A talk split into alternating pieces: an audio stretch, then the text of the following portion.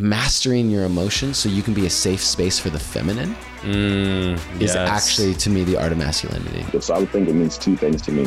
One, it's always like in the eye of the beholder. So realize that it's okay to have a different view than somebody else. Two, it's always being created and recreated. Uh, I, I think it means an openness to growth, an openness to learning, an openness to looking at what is masculinity to me and having curiosity about what parts are serving me and what parts maybe aren't serving me so well anymore.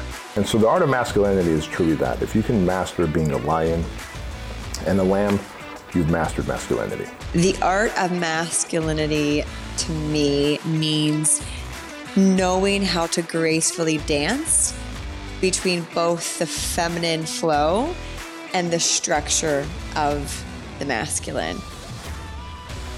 This is The Art of Masculinity with your host, Johnny Elsasser. Welcome back. Today's guest is Mark Divine. Most people think of him as the epitome of mental toughness, and around that, on how he was a Navy SEAL. But what they don't expect is that Mark is a very deep individual. He's thoughtful and yoga innovating, joking and laughing, and a professor of leadership. He at 26, he graduated as honor man, which is the number one ranked trainee of SEAL BUDS, class number 170. Mark served for nine years total on active duty and 11 as a reserve SEAL, retiring as a commander in 2011. His leadership of teams was so effective, the government tasked him with creating a nationwide mentoring program for SEAL trainees. Not only did it increase the quality of the Navy SEAL candidates, but it also reduced the attrition rate in BUDS up to 5%. Just an amazing human being, and the depths of who he is as a you know, spiritual warrior, I believe him to be somebody who's tapped in not only to his own awareness, but to the ether of the universe and in himself with the fact that he has been to combat. He is part of one of the toughest groups out there on the planet, being a former Navy SEAL. Just a special, special episode. Truly loved spending time with Mark. So, if you guys don't know him, you will get the opportunity to know who he is on this episode. We have a great time together. And he just drops so many different nuggets. I had to go back and listen to it and pull some stuff out for myself because such an amazing, amazing human.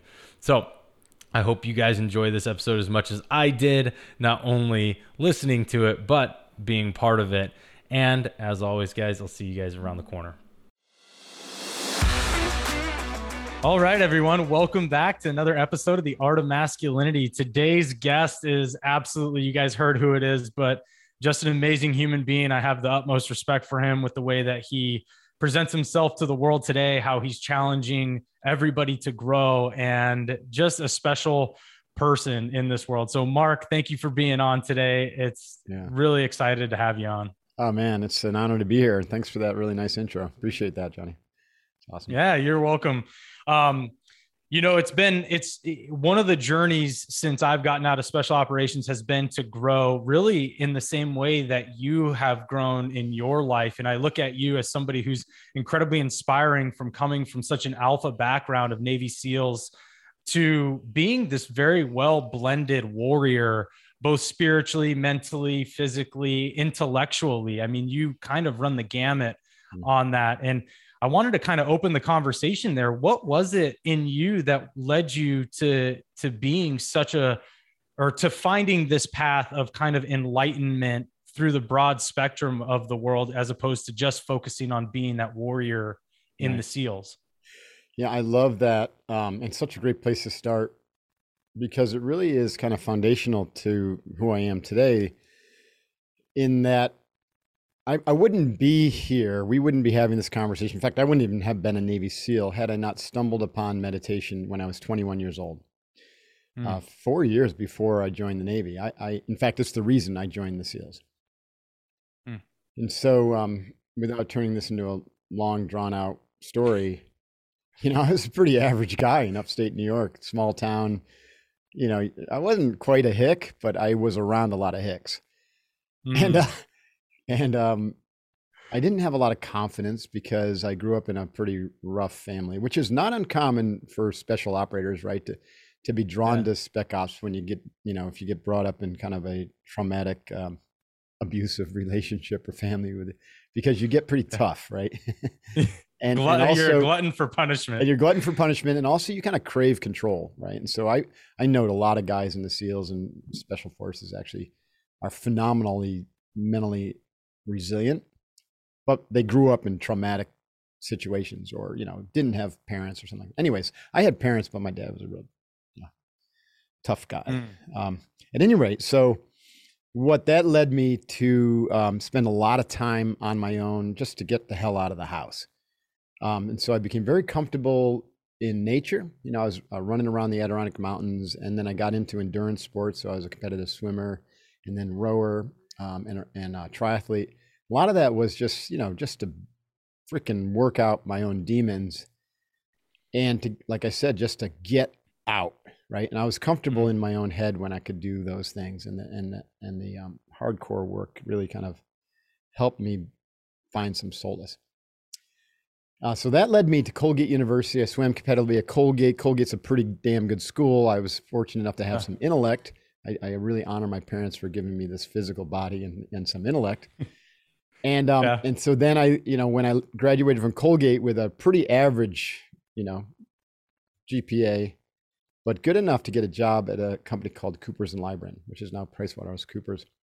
oh wow. And they sent they sent me to NYU as part of this this large study program with with a bunch of other, um, you know, companies that wanted to hire big eight accounting firms, which is now the big four, that wanted to hire liberal arts graduates instead of accounting graduates because they thought they'd make a more well-rounded partner someday. Mm.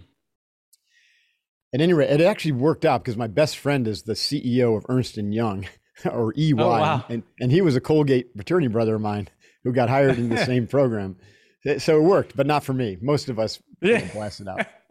So there I was in New York, and I was deeply committed to not taking the path of everyone else I saw in that white collar corporate world, which is um, basically to let their, you know, become workaholics and to let their bodies, you know, just kind of waste away. Because I, I didn't like what I saw. I didn't like the pasty white kind of puffy look of all the people I work with, and and I was a, and so I kept training. You know, I was like weird like that, like a lot of soft Yeah. guys. I was just like I loved training, and so I I would wake up every morning and I'd run you know, five six miles, and then I would um go to the gym at lunchtime when everyone else would go out to their high carb lunch.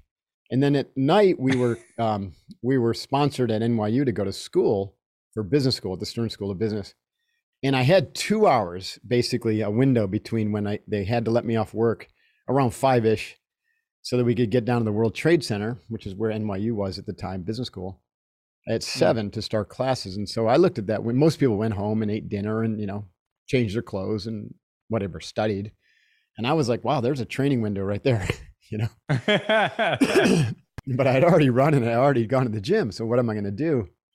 One day I was walking home in 23rd Street. I lived on 22nd Street in Manhattan, and I heard, I heard all this, all these shouts coming from the second floor of this building, and I stopped and I looked up, and I was standing under this big flag, and it said World Seido Karate Headquarters. I was like, huh. Hmm. So I went up there and um, I saw when I walked on the floor, it was a black belt class, about 100 students, huge school. And there in the middle was this, you know, five foot four Japanese man with a black belt on that, you know, had nine stripes on it. Mm. And um, this guy was a monster, right? Like he was, he projected himself to be more like a six foot guy with this intense energy. And like he, you know, he could, I could tell he could just tear you apart in a, in a instant. And at the same Mm. time, he was just laughing it up and having a good old time with his black belt students. And he, you know, like, I was like, wow, what is that guy? What is he eating? There's something really different about him. and I wanted that, right? I wanted what I saw. So I started training with him. And it turns out, and this gets back to the question, and I'll get back on track with this. But it turns out he was also a Zen master. He was a founder Mm. of this karate school. His name is Tadashi Nakamura, and he was also a Zen master. And so he had a small group of students, uh, black belts, that he would teach Zen for, you know, do a 45 to hour long session every Thursday. And so I asked him as a white belt if I could join him, and he said sure. And so there were only like ten of us out of hundreds of students. This is 1985. So I started Mm. um, meditation with him, and and I really loved it, Johnny, because it reminded me of how I felt when I was out on a long run or walk in the woods. You know, when my mind would finally settle down. And here I am in the cacophony of New York and working my ass off and going to school at night and you know, and partying way too hard because that was part of my family dynamics. Mm. And yet, every time I sat on that meditation bench after 45 minutes, even though it was hard, I just felt amazing. Yeah. And so I stuck with it and I started to do it every day. Now, we did do like train six days a week. We did do like a short three to four minute meditation before and after each workout, but I added about 20 minute morning session to my routine. I would do Mm. it after I after my run. And I and I committed to that just because I really believed in Nakamura and I started to read things like um, Zen Mind, Beginner's Mind from Suzuki and tried to you know learn Japanese on my own, which was a huge failure, by the way. Super hard. you know, I started to look at myself in that early those early years as kind of like, you know, this this this samurai warrior, right? Who had both the Yeah. hard and the soft. You know, could kick ass, was super physically fit, but also was completely at peace. And and I was anything but at peace. But I was had this fantasy in my mind, which started to become reality the longer I sat on that wooden bench. Mm. And then what happened to me? So at this time, I had no interest in the spec ops, no interest in the military whatsoever. My father was super negative toward the military. And the Mm. reason for that was um, he was kind of a drunk too, which is why I was, obviously. That's how that works, right? And so in, in his col- right in his college experience, he he got shit faced and he drove his car into a fraternity house, right? Oh wow. and um, you know that was kind of frowned upon and so uh, he found himself standing in front of a judge and the judge back then was like dude you know you have this great opportunity here in front of you and you're and you're fucking it up so Mhm. here's the deal you can either go to jail option a or you can join the army for two years and dad says option b and my dad says i'll take b so, so he found himself in the 11th Airborne, which was a crappy Oh, wow. unit over in Germany. Maybe you know about it. They were over in Germany and they got disbanded or disbarred, you know, because they were all because Germany they didn't really have a mission in the in the 50s or 60s Yeah. whenever he was there, late 50s. And um, they were all just partying all the time, and and so he had a horrible experience. And at any rate, so so for him, joining the military was something you do if you fucked up or if you had nothing else to do or if you were a loser right or whatever Oh, and he interesting. He was fortunate enough to have had a business handed to him um you know down to the generations it's still in my family and all my siblings work there to this day and so it's a over Oh, a wow. 100 year old business and so he was you know ceo of this business now and ceo of the ymca and trying to present you know all this, pub, this public Hmm. face of being this you know real solid leader even though at home he was a disaster so Yeah. there was no way that i was going to be in the military so we didn't even talk about it what was okay was for me to go into business because business is where the divines went. And so that was Mm. my conditioning. And, I, and so i followed that. Like, like most people they you, you get your mind is a piece of clay when you're born and, and then you get you know it gets shaped by the world around you. It literally gets trained by your parents and by culture and your peers and whatever. And when i started zen meditation it's the first time unbeknownst to me that i started to train my mind. And i took back control over my mind from all the Mm. training that my parents and, and culture and all the bullshit you know schooling all the you know all the different grooves that had been written into my brain i started to rewire those. And so about a year into this training i began to experience some pretty extraordinary things. Right not only did i feel more calm and peaceful but i had these these wickedly extended flow states and i would get off the bench and and i'd go back and you know walk down the street and everyone's just racing by me and i feel like i'm just kind of walking about an inch above the ground just taking in incredible colors and scenes and smells. All my senses were on fire and i just Mm. felt completely connected to everything. And this is in the heart of new york city. It was crazy. And these would this would last for about an hour. And um and then i started to get i guess you would just call it insight you know or intuition Mhm. so my internal senses started to come alive and I started to get uh, real strong negative feelings about what I was doing. And I Mhm. just had this like this impending sense of doom that I was like barreling down the wrong track fast. And oh, so Oh, I started I started that journal, right? Because uh, all these all this information was flooding to me and all these emotions were coming to me because you got to, mm, you know, for those who are listening who've been in kind of tumultuous families, you pretty much shut down your emotions. And guys shut down anyway, especially special operators, you know. We kind of Yeah. shut down and we have a pretty narrow range of emotional awareness. And I certainly was in that camp. But when you meditate, all of a sudden, every all that comes online because you're training your mind, and part of your mind is your emotional body mind, right? It's you know, cognition and emotion are just two aspects of your mind. In fact, your whole body is your mind, is your mind's vehicle for experiencing reality. So I started to Mm. learn that and live into that. And my body came alive as a primary source of information for me. So I started to get out of my head and into my body. And what I was embodying was this sense that I had chosen poorly, that I was living s- a life Mm. for someone else, my parents and in society. And even though I was doing everything great and I was I was a classic perfectionist and overachiever to kind of overcompensate for my feelings of low self-esteem and low self-worth because of the abuse that I had endured. You know, it and even though I was smart enough to get the MBA and CPA and, you know, all that kind of stuff and put points on the board, deep down my spirit was telling me it's the wrong thing. So once I, I started to understand that, I began to ask, well, if not that, then what? If I'm not Mm. meant to be in business world, at least right now, wh- what am I meant to be? And what kept coming back to me was the word you used, warrior. I'm a warrior. N- No, mind you, I didn't get information that said, you're a Navy SEAL, go be a Navy SEAL. I didn't know who the hell the Navy SEAls were. And this is 21, 22 years old. We didn't have Charlie Yeah. Sheen's movie and, you know, all this, you know, we couldn't watch Navy SEAls on TV. I mean, literally, there was no information about the SEALs in 1985. It was yeah. a couple Vietnam era books. So at any rate, this went on for about two years, and I finally, you know, got the cojones up to start thinking seriously about if I'm a warrior, if I'm meant to be a warrior, then how would that look?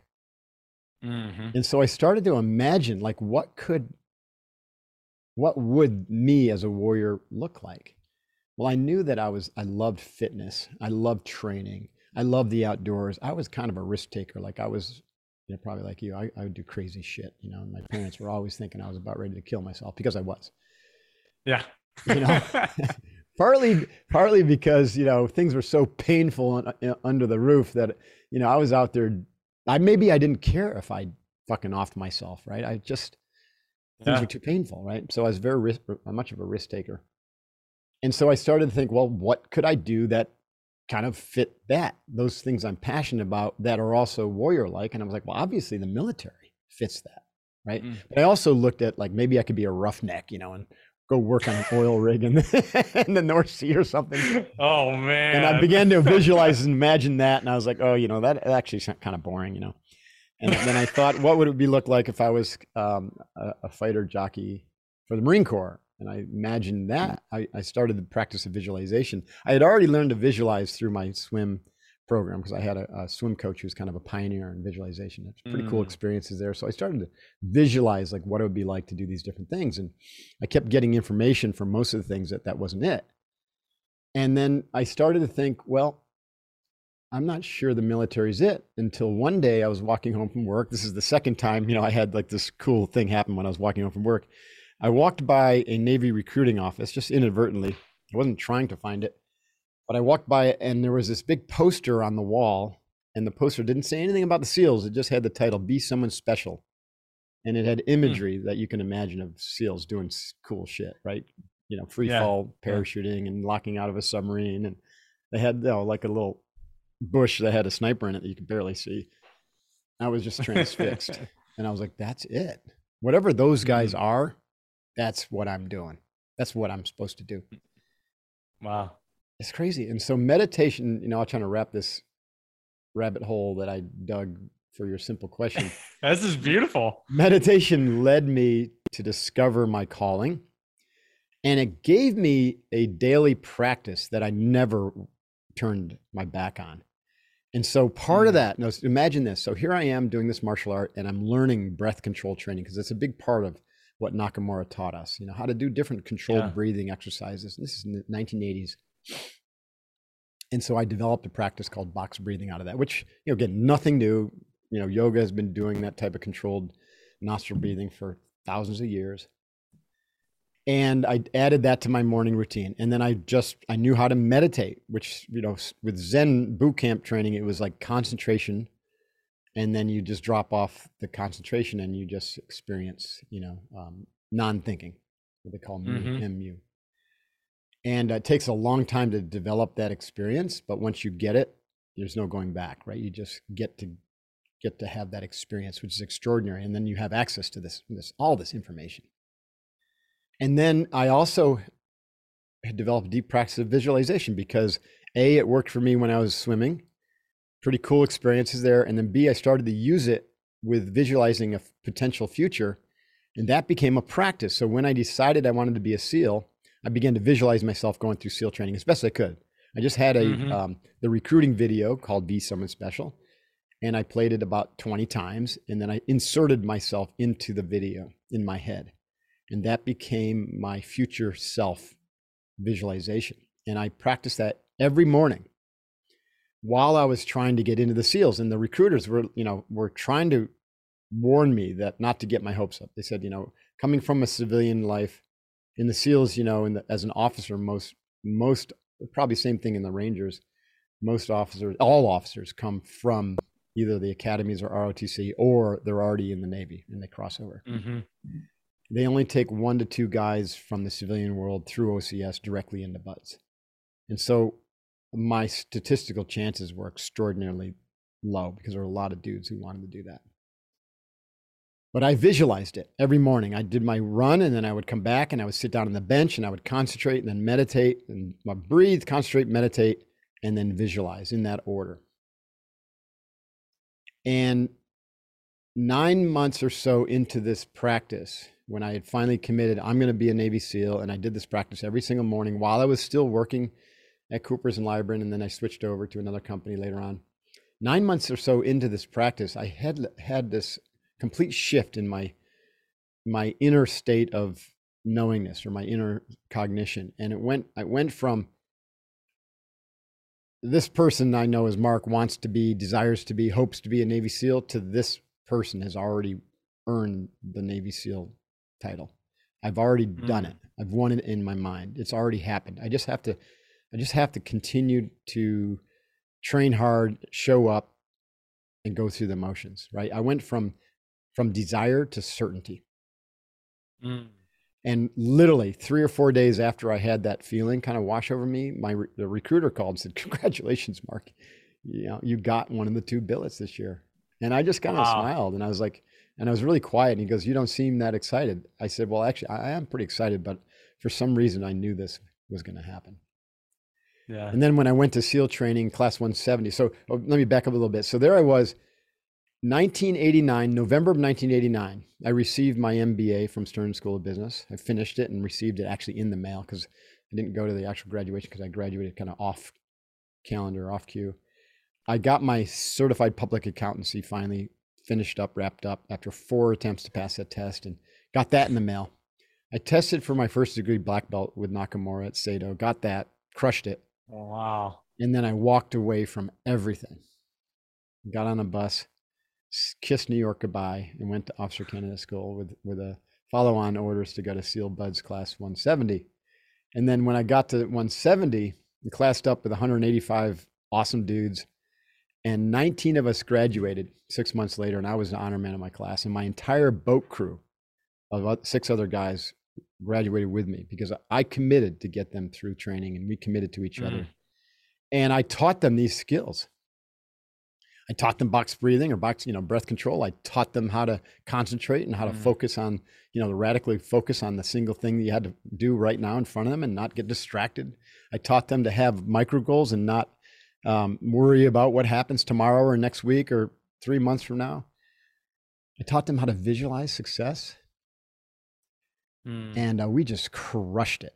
Like we just dominated it, and had fun too. It was crazy. And so Yeah. and so that you know that experience and the experience I had as a SEAL, where I continued to do work on those skills and continue my daily practice. When I got off active duty, um, and I had some time where I got off and then got back in and got re, you know went to war, kind of like you do, because or you did, because everyone had to go to war, reserve or not. Yeah. Um, I wanted to bring these skills back to the community because they weren't being taught. Mhm. Contrary to what most people think, you know, spec ops back then did not teach these skills. They still don't. They still don't really. Now the SEALs are starting to implement a lot of the techniques that I innovated. They're starting to innovate or implement box breathing and visualization before evolutions and whatnot. And they use, they recommend my book, Unbeatable Mind and whatnot. So it's really cool to see that come full circle.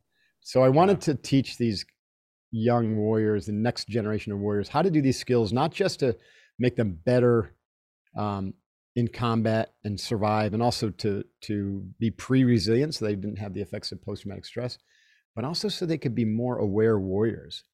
Mhm. Because one of the outcomes of, of meditation is that you evolve into higher stages of development where you become more inclusive and more caring and have more compassion. And Mhm. so I didn't, you know, I and still you saw real egregious examples of people who didn't have that, you know, like Eddie Gallagher and others in the SEALs who, and also all spec ops or military who were just got worn out at the edges and and were just over there playing whack a mole Yeah. and killing the wrong people. You know what I mean? Or killing people for the wrong reasons. Yeah. And um, that's no way to win a war, right? You got to win the hearts and minds. And you know, we know all this, but you know, it's it's really Yeah. up to the people on the ground who are fighting to implement the strategies and to not fuck things up. And so I knew that the the skills that I had learned would really help people, and they have. And ninety percent of the SEALs that I teach get through BUDS, get through Navy SEAL training, which Mm. is compared Yeah. to like an eighty percent fail rate for the average person. Yeah. That's massive. Anyways, I I went on for like a long time there. Sorry about that. That's no, this is it's beautiful because there's so much that I want like I hear a lot of these things and there's a few things I want to take out of there, but one of the main things I want to focus on real quick was that you know this balance that you've created in the man that you show up as it it it permeates everybody every every social setting you get into it permeates through the way that your business operates and how people see you and what I see in men today, and maybe you do as well, is there's, I think there's a fractured approach to what a warrior really is. I Mhm. think that people think the warrior is like the punisher, right? Just killing Yeah. without any remorse and d- taking justice and is hardened and has no emotions and all these things. And it's all But drive, the- drive, drive. You know, mental toughness is, you know, just like barbell curls for the brain. Just go harder, push harder. You know, and you hear that from my, Yeah. my teammates Goggins and Jocko, and I love those guys, and and they have a fun message, but it is one dimensional, in my opinion. And I love this Yeah. guys, and I I don't want you know that to sound negative at all. It works for them, but uh, I think you have to have the hard and the soft, the yin and the yang, and uh, a balanced approach is the enduring approach Mhm. and it's also And the more compassionate approach compassionate to yourself which leads to compassion for others Well, and perfectly said. And what I what I wanted to expand on with you is like how much joy and happiness that you also receive in life by incorporating that balanced approach. So just opening that door a little bit too, because you you've received a lot of success, but you are a joyful person. You're happy, you laugh, you have fun with your the people that you mentor and Right. train. But that all comes from the balance that you have. And so you know, let's talk about how guys can really start to see the warrior differently, like the Japanese, the samurai, right? To have that Yeah. balanced approach to life. well first of all recognize that we've been taught to always look for success and and um, happiness outside of ourselves and you'll never find it out there Mm, and so that's why warriors were always like just send me back into the you know into the fight and then they come home and it's like things are really uncomfortable because they got to be around their family and their wives actually want them to talk to them and their kids want them to yeah. play with them and they're like they're they're biased toward action and if they're not getting Mhm. action they, they just get agitated and they want more and when Yeah. they're in action whether training or on an op they're okay because they're distracted and, and they're freaking Mhm. happy and they have fun and and there's nothing like you know the jokes that, and the and the and the crazy stories that come out of our work you know what i mean but then you yeah. know what happens most guys get home and they you know they drink themselves silly and they they blow up their relationships and mm-hmm. anyways it's because we have this massive bias toward action and this isn't just for warriors it's for everybody in society it's the way right. our culture is and so you have to balance that bias for action with a bias for for stillness it doesn't have to be equal time this is where people get a little confused because you think, well, you know, if I work out for two hours a day, then am I supposed to also meditate for two hours a day or do yoga for two hours a day? No, no, no. Because yeah. when you um, practice stillness, you go into that timeless state, and five minutes of stillness could equal days and days of like a retreat. You know what I mean? Mm-hmm. It's incredible the recovery and the calmness and the peace of mind that could come from just five minutes of real stillness non, you know, not thinking, not, you know, thinkitating, which is what most people, you know, do when they meditate. so to to recognize that that 20 minutes every morning is gold and yeah. it might it might just become like it is for me the most important part of your day and what you'll find when you create that morning ritual and evening ritual of, of, of stillness of quiet of looking within for for the meaning, for the why of your life, looking within for the peace of mind, looking within for your goodness, not trying to project it outward through, you know, being the best, biggest, baddest, hardest warrior or, or person or most successful CEO or whatever. None of that really matters, especially when you're on your deathbed, right? You look within right. for the meaning, for the why, for the happiness, for the compassion, for the self love. And guess what? You'll find it because it's all there. Mm. Everybody has it without fail. It's there. You just got to quiet mm-hmm. the mind and let it reveal itself.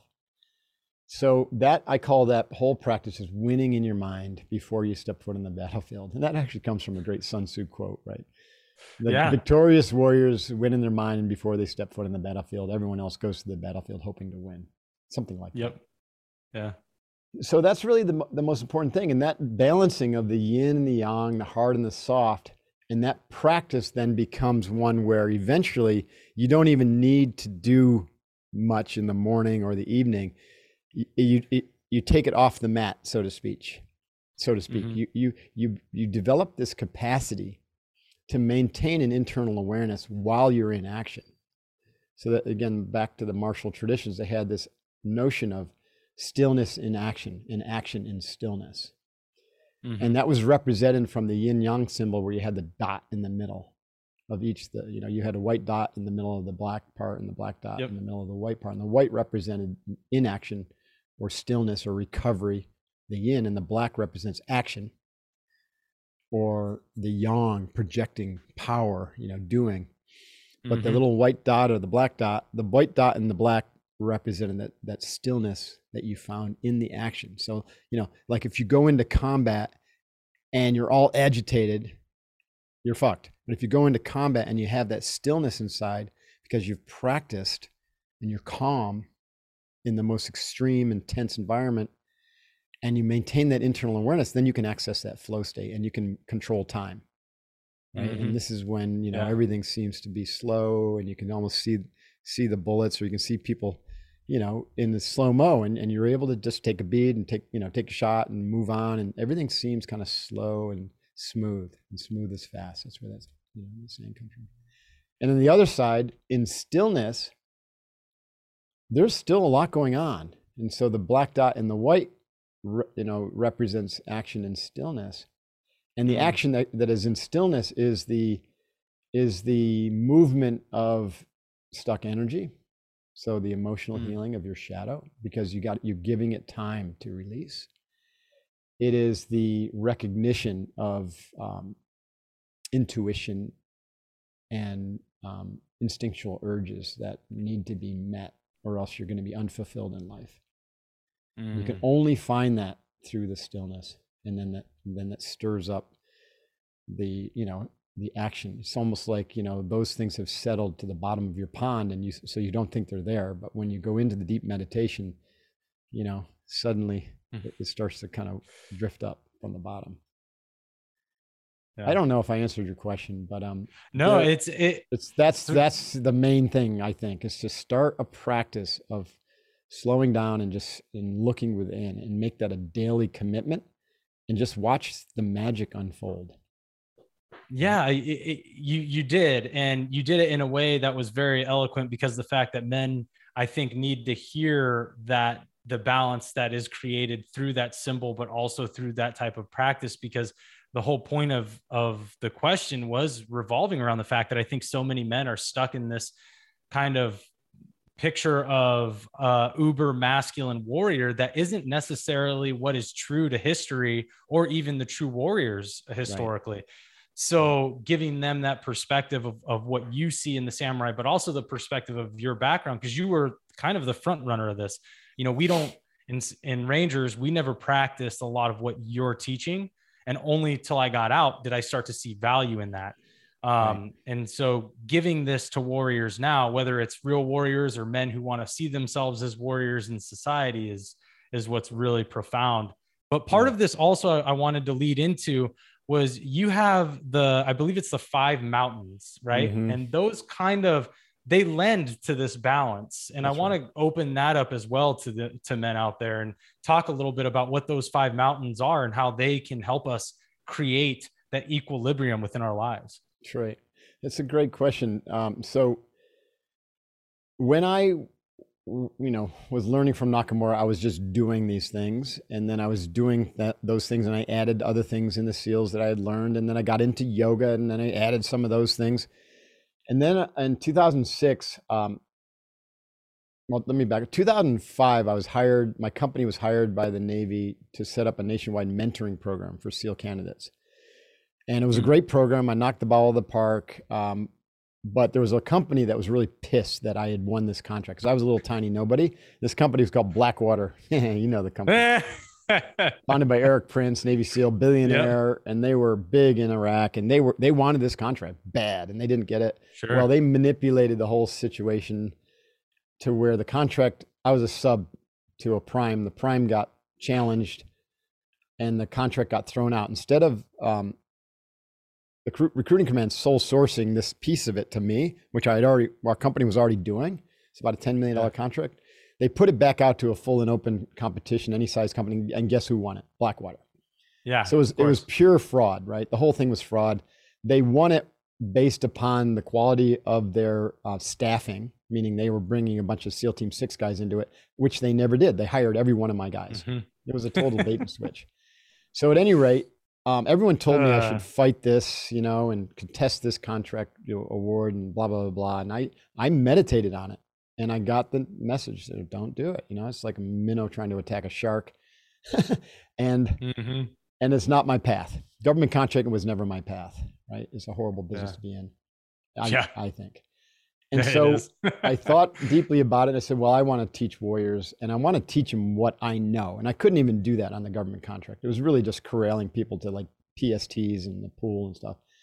And Yep. so um, I started SEAL Fit in 2006, 2007 ish. And I, I began to train spec ops. It wasn't just SEALs, but all spec ops in allied nations in these 30 day warrior monk academies. If you imagine like a Shaolin monastery in America, and people would they would come live with me at this training center I had in Encinitas, California, and we would get up at zero dark thirty and train all day long. You know, sometimes around the clock. For 30 days straight, they had one day off.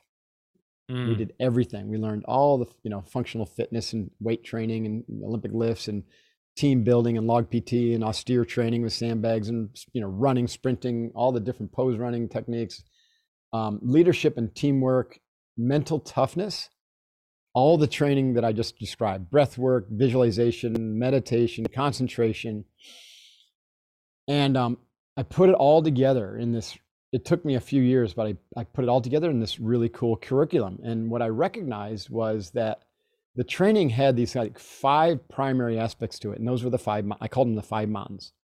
And actually got that term from um, the current martial art that I was training at the time, which was ninjutsu. And the Mm. was a, a former SEAL who was a 10th degree black belt in ninjutsu, crazy guy Wow.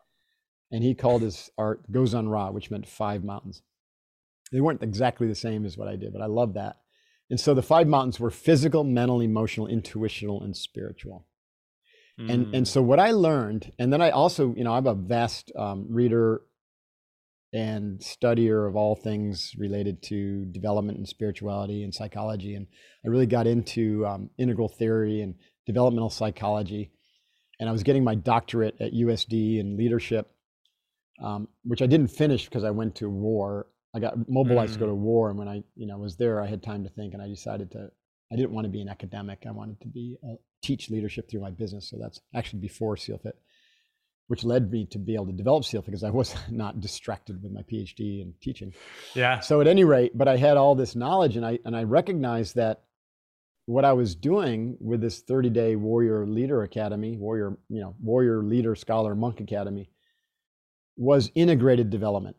And so I started to use that term. I said, we're, we're doing integrated development. We're not just training the body over here and then, oh, your spiritual stuff is on your own. And, and oh, you, you might have some emotional issues. So, you know, if you do go see a therapist or just talk it out.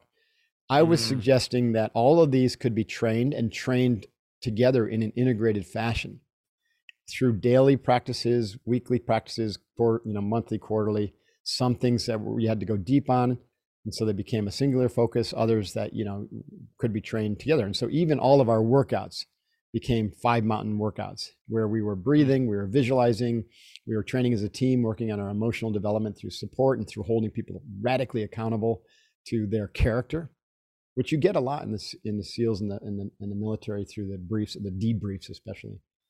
Yeah. Um, and the brutal honesty that's required, you know, to improve the team and whatnot. So I implemented all that stuff and I called it the f- five mountain training, and I, I iterated and any time that I brought a technique that I had learned from martial arts or yoga, I found that I call it I had to take the foo out of the kung fu because you know the the the you know the young warriors' eyes would glass over if I said, okay, we're gonna do pranayama, you know, or yeah. we're gonna we're gonna do you know yoga, and they're like, mm-hmm. I don't want to do yoga, or or my religion says I can't do yoga, and I'm like, what? okay, so let's just stop calling it yoga. And I started calling it unbeatable mind. So this is what we're mm. doing here. We're actually doing so yoga is actually the oldest mental development training known to mankind. It's just it's training the mind. Mm-hmm. You train the mind with by training the body through concentration, through sensory development, through meditation. That's what it is, and through ethical practices. So I developed this program called Unbeatable Mind to complement all the SEAL Fit physical training that I was doing and um, and five mountain training was a big part of that. And so interesting. I, I did this um, these academies, these thirty day academies, for about four years, and then I realized I learned that I could do it in three weeks, and then I could do it in two weeks, and then one week, and then they became wow. like these one week academies. And then I broke them apart into three day academies to do the physical training, and three day academies to do the unbeatable mind training, and then the crucibles, which were the hardcore Hell Week style events. I did. I still do those. Yeah. And we have a, a, program called Kokoro, which is 50 hours of nonstop training. And it's, it's harder than Hell Week, actually. That's what I'm told by SEALs who do it. And then they go to Hell Week and they're like, come back and they're like, Kokoro was harder. Holy shit. I said, yeah, I know. At any rate, so out of that was an extraordinary period of creativity for me. And mm-hmm. I ended up with um, three books, four books out of that period of time yeah. where I wrote Eight Weeks to SEAL Fit, which is the physical mental training program that was New York Times bestseller. And then I, wrote, I self-published Unbeatable Mind, which I, you know, still sells great today. That's my favorite book. I wrote The Way of the SEAL, which was really about leadership. That came mm-hmm. to me mm-hmm. by Reader's Digest, wanting me to uh, write something about that. And then my um, the integrated practice of yoga I called Kokoro Yoga. Kokoro means merging your heart and mind in your actions. I wrote that uh, with my stepdaughter, who was also a yogi and taught helped me teach yoga to the SEALs. Oh wow! Was really incredible period of time of just pure creativity and innovation and coming up with this whole integrated development model. what we found, I mean, the reason that the SEALs candidates were having 90% success rate is because this type of training where you integrate physical, mental, emotional, intuitional, spiritual training and you do it every day, it accelerates yeah. your development. And you mm-hmm. and you mm-hmm. rapidly ascend through higher stages of development where you have greater awareness, greater access to your internal in, intuitive powers and your vision, and um, and, and deep control over your body and your physiology through the breath practices and through the mindfulness practices. And you you tend to get extraordinarily fit because you know the seal fit program is no joke right? It's it's designed to get you and keep you at an optimal level of performance. Yeah.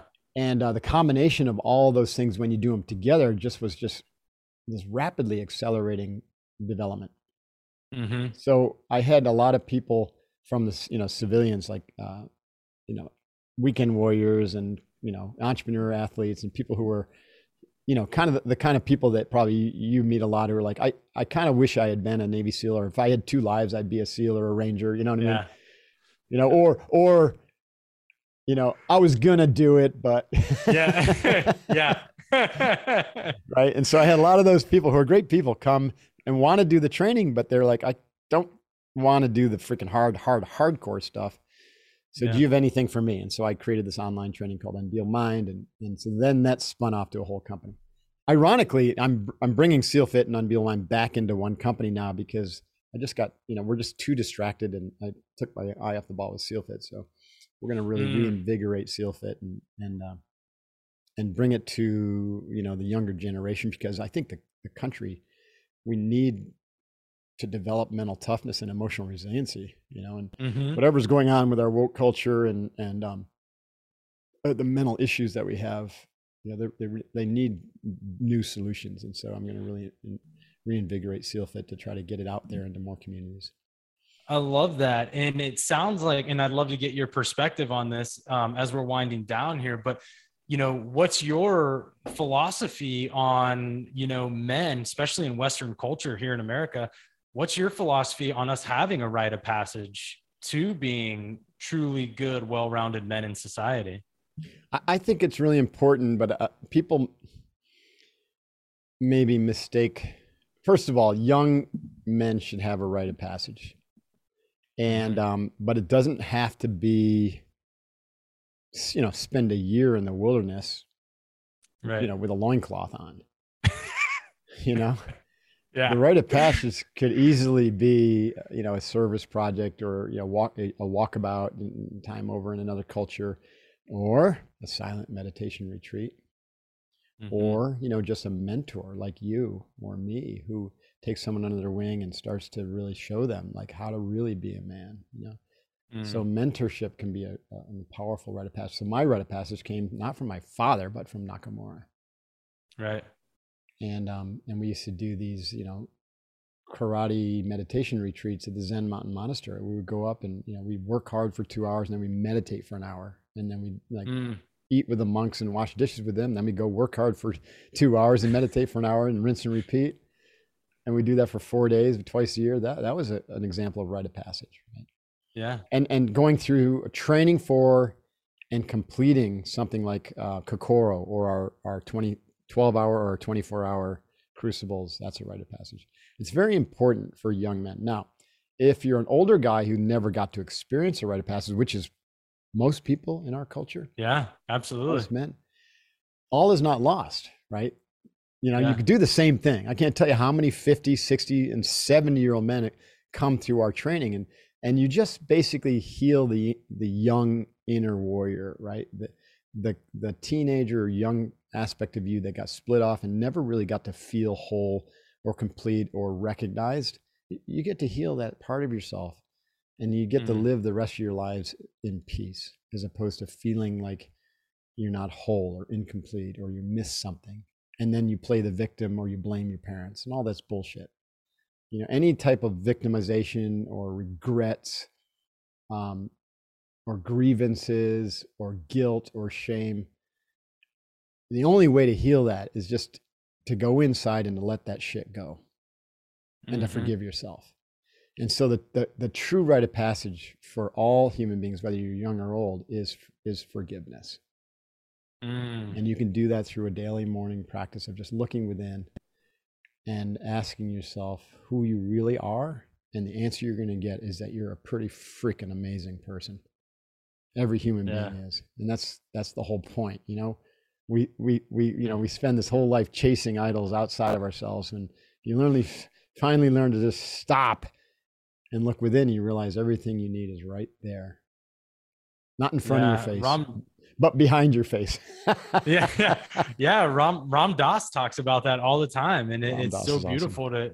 Yeah, he's. I love Ram Dass, but it's beautiful to hear him speak about that because it's true. We all embody it if we would just look inside and and really have that conversation internally to find to find everything we need because it is. You know, everybody is That's pretty right. amazing if they just and and realize and people fear that by doing that they're going to give up their identity or they're going to have to give up Mhm. all their accomplishments and wealth and and like become a renunciate and walk away and that's bullshit. You don't have to give up anything. You gain everything but what happens you become unattached to all those things. Mm. right so for me like i if you say you know given the state you're at right now do you strive to be a billionaire? I'm like i don't strive to be but if a billion dollars comes to me through my because of my service that's fucking cool excuse my language Yeah. because guess what i Yeah, can good. i can serve a lot of people and help a lot Mhm. of people with a billion dollars and i'd much rather be the one doling out a billion dollars than right some some greedy guy who's gonna like stuff it in a, in his mattress and then you know pass it on and, and ruin future generations of his family you know by Yeah. you know creating affluenza you know down through generations anyways yeah. you don't have to you don't give up anything except for attachment through this practice. And um, ultimately you know you can't take it with you but you can die trying you know? So what you really want is to be at the end of your life radically healthy whole happy 120 50 years old thriving. And when you're ready to go you just literally turn off the switch.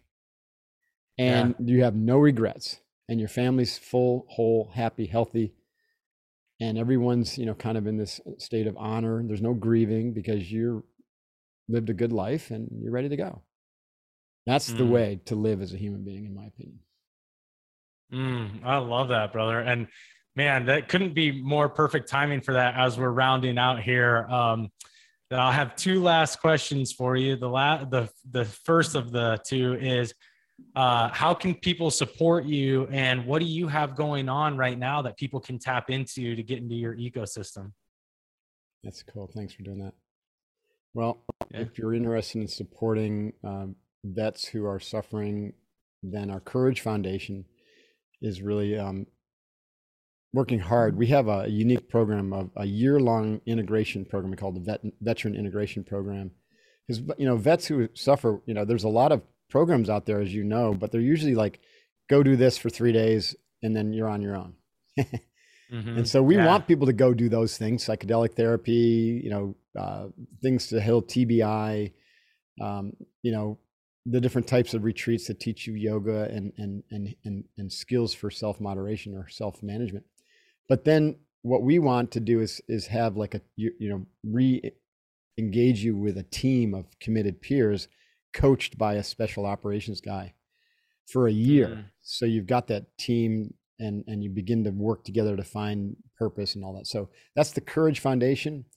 We really need help raising money and and support with these programs. Um, website is uh, couragefoundationusa.org my my personal website markdivine.com you know kind of has everything that i do you know information about my podcast the mark divine show is in the books as well Mhm. as my um, unbeatable mind program and sealfit and if you're interested in the sealfit we have events sealfit.com and if you're interested in joining our, our community where we just have conversations like this and we do live trainings every month with me and, and other coaches, you can find information about that at unbeatablemind.com. And uh, we Mhm. have like a, a free trial. It's and it's thirty nine dollars a month to just join the community. Um, we want people to engage deeper in our training, you know, and to come to our events and whatnot. But if you know if you're not ready for that, then you just come into our, our online community and, and start to do healthy things with us. Five mountain training. Yeah. Yeah, I love that. Yeah, get tapped into the ecosystem, see what it's all about, start to feel comfortable, and then make a move to get yourself in the physical presence. So That's I love right. that, and we'll we'll get all the links put into the show notes so everybody listening. If there's something that really resonated with you that Mark said, then go ahead and make sure that you uh, tap into um, his ecosystem, get part of it, get get active in your self development. So I appreciate this. And your last question is what does the art of masculinity mean to you? I think we've talked about it this whole podcast. The art of masculinity is is um, finding balance, finding that stillness in action, action, stillness, and being whole and, and letting go of perfectionism, righteousness, judgment, regrets, letting go of fear, being courageous. And the courage is found within. Courage comes from the heart. Fear is in the head. So get out of your head, get into your heart, and be a whole person. That's the art of masculinity. Oh, I love that. Thank you for sharing that, Mark. And thank yeah. you for your time and your wisdom, sir. This has been amazing to have you on. And to everybody listening, make sure you guys follow Mark, support him, get into his ecosystem, get what he be part of what he's doing because it's beautiful. So I appreciate you, brother. And to everybody listening, as always, remember to drop the ego and stay humble. Until next time.